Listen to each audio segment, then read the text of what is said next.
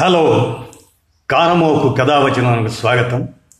ఇప్పుడు మనం చలం గుడిపాటి వెంకటాచలం గారి గురించి ముందుగా నా అభిప్రాయాన్ని నేను తెలియజేసి ఆ తర్వాత కేవీఆర్ కేవీ రమణారెడ్డి గారు రాసినటువంటి నవంబర్ పంతొమ్మిది వందల డెబ్భై ఏడు అరుణతార పత్రికలో ఆయన రాసిన వ్యాసం మీకు తర్వాత వినిపిస్తాను. ఆ వినిపించే క్రమంలో ముందుగా నా దృష్టిలో చలం. చలము నీటి చలమ లాంటివాడు. ఈ నీటి చలమలో పై పై నీటిని వెలుపలికి చిమ్మేసి అంతర్వాహినిని పట్టి మన పాత్రలో నింపుకుంటాం. అలా నా దృష్టిలో చలంగా మరి నేను చూస్తే ఇక మరి గుడిపాటి వెంకటాచలం గారి గురించి కేవీఆర్ ఈయన కేవీ రమణారెడ్డి గారు ఆధునిక ఆంధ్ర సాహిత్య చరిత్ర. దాని విమర్శకుడు ఆయన.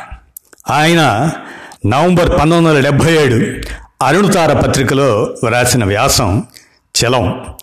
అప్పటికి ఆయన ఎవరు? కేవీఆర్. చలంగారి రచనల్ని పంతొమ్మిది వందల నలభై ఒకటి నలభై రెండు పంతొమ్మిది వందల అరవై ఎనిమిదిలోను ఆపై పంతొమ్మిది వందల డెబ్భై ఆరు డెబ్భై ఏడులో వివిధ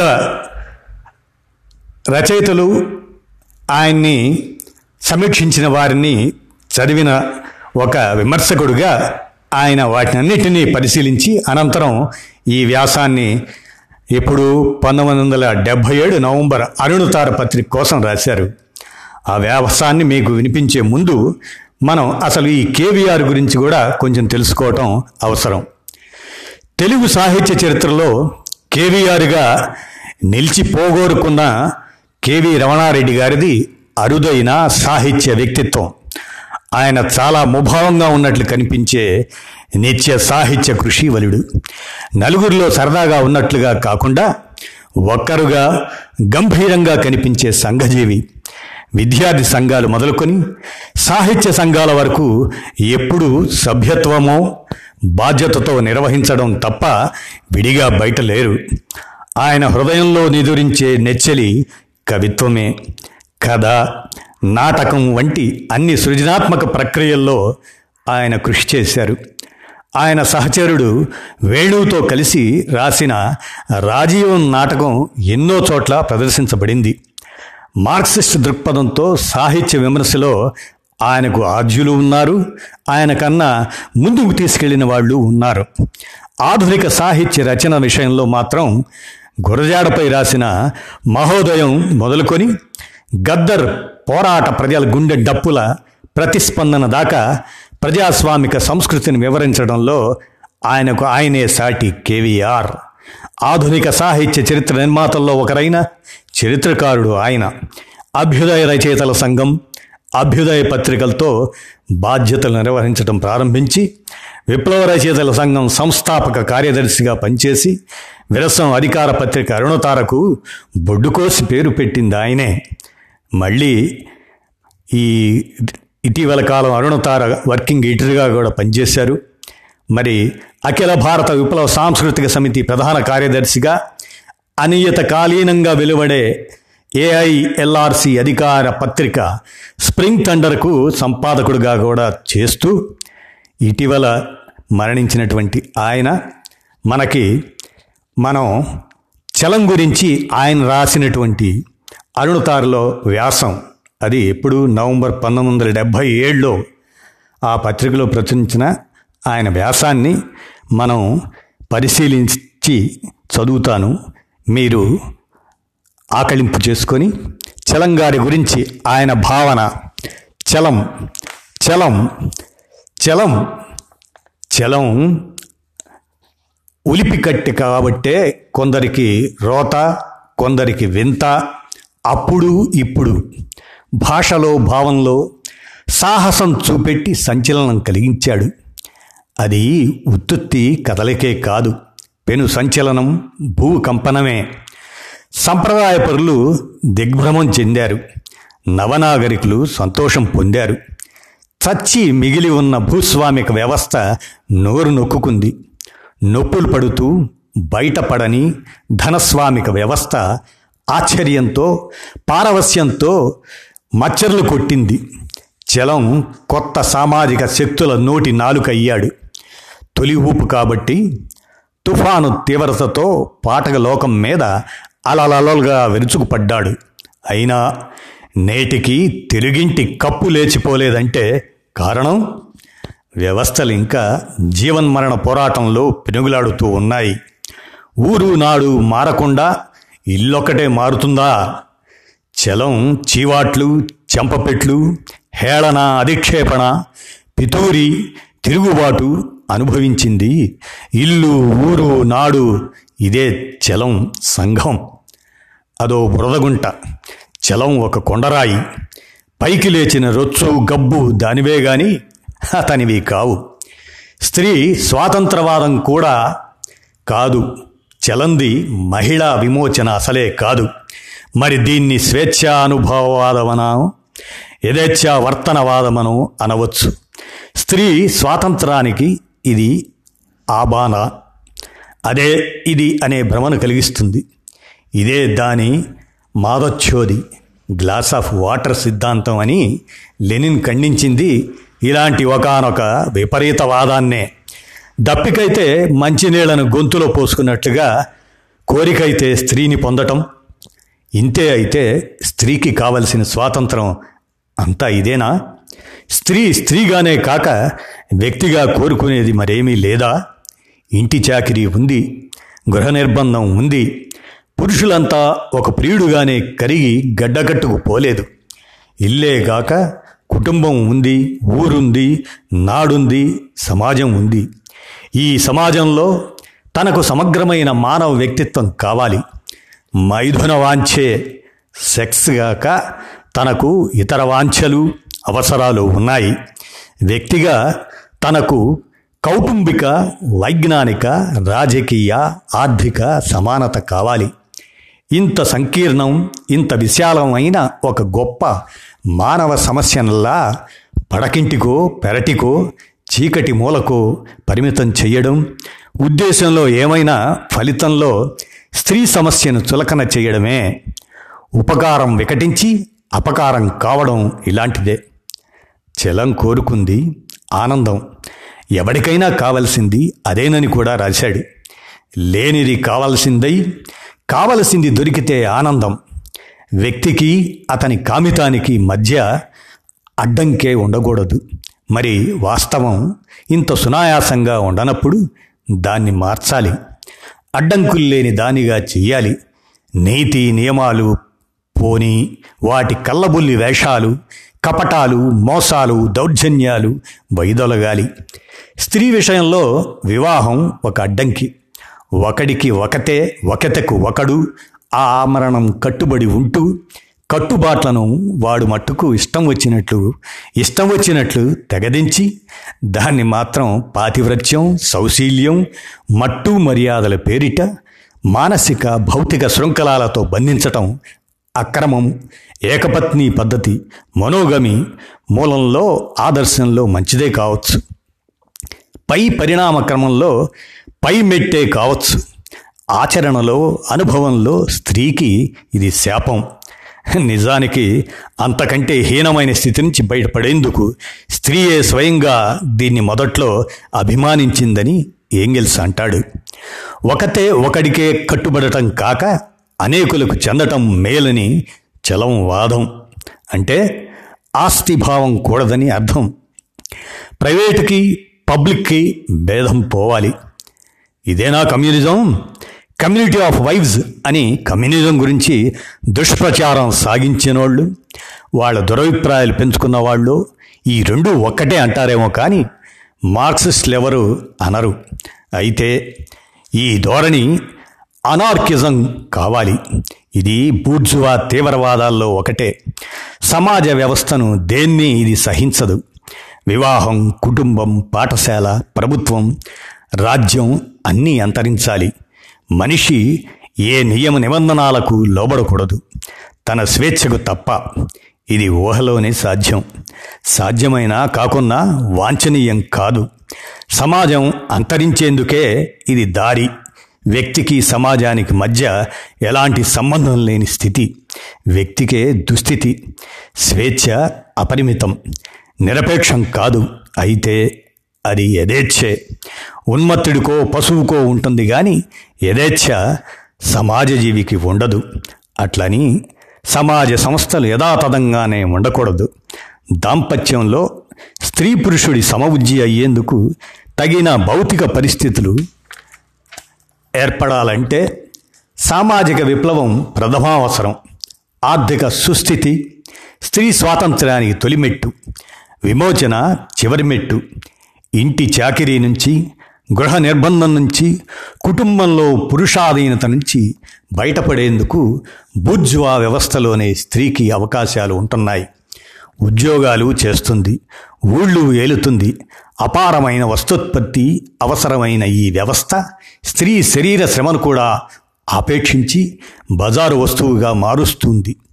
ఇంటి చెర నుంచి బజారుకెక్కిస్తూ ఉంది భూస్వామిక కుటుంబ చట్టం సంసారి చట్టం. సిగ్గు పరదా బద్దలవుతుంది. స్వతంత్ర వ్యక్తిత్వం అంటూ ఒకటి స్త్రీకి ఏర్పడుతూ ఉంది. అయినా దాంపత్య జీవితంలో అసమానత వ్యవస్థీకృతంగా ఉంటుందే మరి? మరి అది పోవడం ఎలా? లింగభేదాలు శరీర బలాబలాలు మాత్రమే ఇందుకు కారణమై ఉంటే ఆదిమ కాలంలో మాతృస్వామికమై ఉండేది కాదు. సొంత ఆస్తికి స్త్రీ పరాధీనతకు సంబంధం ఉంది ఆదిమ గణ వ్యవస్థ శిథిలాల మీదే పురుషాధిక్యత ప్రధాన లక్షణమైన ఏకపత్ని పద్ధతి వివాహం. అదే మనోగమి ఏర్పడింది. ఇది అంతరించాలంటే మళ్ళీ ఆదిమ గణ వ్యవస్థను ఉద్ధరించవలసిన అగత్యం లేదు. ఉద్ధరిస్తే స్త్రీ ఎవడికి చెందని అందరికీ చెందిన రక్షణ లేని దుస్థితిలో నెట్టబడుతుంది. ఉత్పత్తి సాధనాలలో సొంత ఆస్తి అంటూ ఏదీ లేని సమాజ వ్యవస్థ ఉత్పత్తి శక్తుల అభివృద్ధి రీత్యా ఎంతో ఉన్నతమైంది.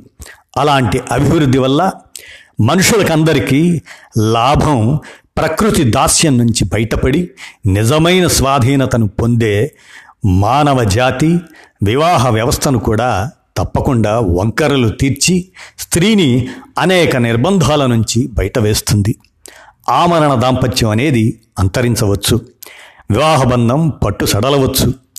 పెళ్ళంటూ లేకుండానే ఒకటితో ఒకతే కలిసి కామన్ లా వైఫ్గా బూర్జువా సమాజంలో ఇది ఎదురవుతూ ఉంది. ఉదాహరణకు ఆగ్నెస్ స్మెల్మే కొంతకాలం వీరేంద్రనాథ్ చట్టోపాధ్యాయతో ఇలా కాపురం చేసింది. సార్త్క్ సైమోని దబావర్ కూడా ఇలాంటి సంబంధమే అని అంటారు. కొంతకాలం ఇద్దరికీ నచ్చిన నచ్చినంత కాలం ఉండవచ్చు. క్రితంలో నిజమైన ప్రేమకు లేని అవకాశం ఇప్పుడు కలుగుతుంది. ఆర్థికంగా గాక హార్దికమే స్త్రీ పురుష సంబంధాలను నిర్ణయించే అవకాశం కూడా అప్పుడే. అదే మహిళా విమోచనం. దీనికి బూర్జువా స్త్రీ స్వాతంత్ర వాదానికి చాలా దూరం.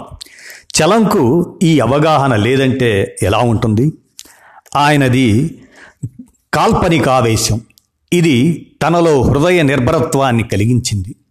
తాను తూచిన లోక వాస్తవం తన హృదయాభిలాషకు తగ్గట్టుగా లేదు. పైగా తాను వాస్తవాన్ని పూర్వాపర సందర్భ సహితంగా చారిత్రక దృష్టిలో గ్రహించలేదు. సమగ్రంగా దర్శించక ఏకాదేశమైన వివాహ వ్యవస్థ మీదనే చూపు నిలిపాడు. తనతో పాటు రాతకోతలకు దిగిన వాళ్ళలో కూడా కనిపించనంత భావ తీవ్రత ప్రకటన తీక్షణత చలంకు ఉండేవి. కాల్పనిక ఉద్యమం సాంస్కృతిక రంగంలో బూర్జువా సమాజ వ్యవస్థకు చెందిన భావజాలానికి ఉషోదయం మన భావకవులు. స్వేచ్ఛను ఆరాధించారు. ఆరాధించారే గాని దానికోసం పోరాడలేదు. చలం పోరాడాడు. స్వేచ్ఛావాదాన్ని పాఠకుల సానుభూతితో ఉద్యమప్రాయం కూడా చేయగలిగాడు. ఫ్రీ లవ్ సొసైటీ వంటి సంస్థలు కాలేదు కానీ అసంఘటిత బృందాలు అయ్యాయి అది చాలు. భావకవుల్లో చాలామంది నిజానికి పాత పందికొక్కులే భూస్వామిక భావ పరిధి నుంచి పూర్తిగా స్వతంత్రించిన వాళ్ళు ఒకరో అరో వీళ్ళకు కూడా చలం మింగుడు పడలేదు. ఆయనకు దొంగ వేషాలు నంగి మాటలు పిరికి పనులు నచ్చవు. ఇంకొక విశేషం ఏమిటంటే స్త్రీ గురించి భావకవులది వట్టి ఆదర్శపరమైన వైఖరి. ఇది పైపోతే. లోపల తీరీ తీరని వెర్రి కోరికే. కాకుంటే వీళ్ళు ఇలాగైనా సరే క్రితంలో లేని విశిష్ట స్థానాన్ని స్త్రీకి ఇవ్వగలిగారు. చలం అక్కడితో ఆగలేదు. స్త్రీ సాహసించి తన విశిష్ట స్థానాన్ని గెలుచుకునేలా సంఘ ధిక్కార నీతి అతిక్రమణ చర్యలకు పూనుకునేలా చేశాడు. అలా ఈ సజ్జులో తాను తీవ్రవాది. వాదమే కాదు ఆచరణ కూడా తీవ్రమే. ఇది ఎలా సంభవించింది? చలం తన మీద తానే తిరుగుబాటు చేసుకున్న వ్యక్తి. వీరేశలింగం రఘుపతి వెంకటరత్నములతో బ్రహ్మ సమాజంతో ప్రార్థనలతో భక్తితో మంచి నడవడితో సౌశీల్యంతో నిండిన తొలినాళ్ళ మీద సాగింది పితూరి. మనస్తత్వవేత్తలు దీన్ని ఈడిపస్ కాంప్లెక్స్ అంటారేమో. ఏదైతేనేం లోగడ తాను మిన్నులకెత్తిన వాటినన్నిటినీ ఈ దశలో మన్ను వేసి మెత్తడం జరిగింది. పరుషమనిపించే ధిక్కారాన్ని దుశ్శీలమనిపించే యథేచ్ఛావర్తనాన్ని విషయాసక్తి అనిపించే సుఖానుభావవాదాన్ని పనిగట్టు ప్రచారం చేసేందుకు పూనుకున్నాడు. ఇలాగే వచ్చింది చలం సాహిత్యం. హెచ్. లారెన్స్ వంటి పాశ్చాత్య రచయితల ప్రభావం చలం మీద ఉందా లేదా అనే చర్చతో పని లేదు. కామం మోహం ప్రేమ ఏ పేరున పిలిచినా సెక్స్ గురించి నదురు బెదురు వదలగొట్టి మట్టు మర్యాదలను రచ్చకి ఇచ్చాడు. మైథునం గురించి అయినా నిర్భయంగా నిస్సిగ్గుగా కూడా చెప్పగలిగాడు. దాన్ని ఒకనొక శాస్త్రీయ తంత్రంగా సమాచారంగా మతతంతులాగా చేయలేదు. దాని చుట్టూ మర్మాన్ని మర్యాదల్ని చెదరగొట్టాడు. అయితే చలం కోరింది పోరింది స్త్రీ స్వాతంత్రం కోసం కంటే ఎక్కువగా ప్రణయ స్వేచ్ఛ కోసమే. అది ముఖ్యంగా పురుషుడికి సంబంధించింది కావడాన? స్త్రీ నిమిత్త మాత్రం అయింది. కనీసం గురదేడ అప్పారావులాగానైనా వివాహ వ్యవస్థను విశ్లేషించి ఏకపత్ని వివాహ పద్ధతి వల్ల వివాహ బంధ శాశ్వతత్వం వల్ల స్త్రీకి ఎంత అన్యాయం జరుగుతుందో గ్రహించకుండా హృదయాదేశాన్నే భావోద్రేకాన్నే పరమ పావనంగా చేసుకునే స్త్రీ పురుష సంబంధాల గురించి ఆవేశపడ్డాడు. సంసారి కంటే సాని మేలన్నాడు. సమాజ పరిణామ క్రమంలో అత్యవసరమైన వివాహాన్నే పూర్తిగా దెబ్బదీయపూనాడు స్త్రీని సెక్స్ వస్తువుగా మాత్రమే భావించాడు కానీ కుటుంబ జీవిగా మనుష్య వ్యక్తిగా ఎంచలేదు. సమస్యను తేలిక చేయడం అంటే ఇదే. వాల్టర్ పీటర్ ఆస్కార్ వైల్డ్ భావాల చలం దాకా వచ్చాయని అనలేం గాని సుఖానుభవవాదం హెడోనిజం చలంలో ప్రముఖంగా కనిపిస్తుంది. తొలి దశలో వెంకటరత్నం వీరేశలింగంల అనుచరుడిగా ఉండినప్పుడు బలవంతాన అణిచిపెట్టుకున్న సహజ వాంఛలన్నీ ఇప్పుడు వికట రూపంలో విపరీత ధోరణిలో కట్టలు తెంచుకున్నాయి. చలంకు ఆడదంటే ఎంత ఇష్టమో దేవుడంటేను అంతే. ఇంకా ఎక్కువేనేమో కూడా. గుడిపాటి వెంకటాచలం సాహిత్య చలం అయినప్పుడు తత్కాలానికి ఏవేవైతే అలా వికట రూపంలో విపరీత ధోరణిలో కట్టలు తెంచుకొని బయటపడ్డాయో అవే సాహిత్య చలం రమణాచలం అయ్యాక మళ్ళీ తమ గట్ల లోపలికి వెళ్ళి మొట్టమొదటివి మళ్ళీ ముందుకొచ్చాయి. భక్తి ముక్తి. భూ భూమిస్వామికం వాని భావజాలం ఇంకా బలంగానే నిలిచి ఉండి పోటీగా మరో సామాజిక వ్యవస్థ ఇంకా తెలుగు జీవితంలో తప్పటడుగులో పెడనడకలో నడిచే దశలో చలం తలెత్తాడు. అందుకే అంత తీవ్రత అదే అంత ఆకర్షణ. మార్పు కోసం ఇతరులు కావలసి వస్తే వారిని పొందడంలో తప్పు ఉండకూడదు. కామోద్రేకం ఒక భర్తతో తీరకపోతే నలుగురిని ఎందుకు అంగీకరించకూడదు? గొప్ప హృదయం గల స్త్రీని పది మందితో పంచుకోవటమే ఉత్తమం. వివాహం కంటే వేశ్య వ్యభిచారం మంచిది. వేశ్య న్యాయంగా స్వేచ్ఛగా సౌఖ్యమిస్తుంది. ఈ పెళ్ళి కూతుళ్ళు భోగం వాళ్ళలో వెయ్యో వంతు విలువ చెయ్యరు.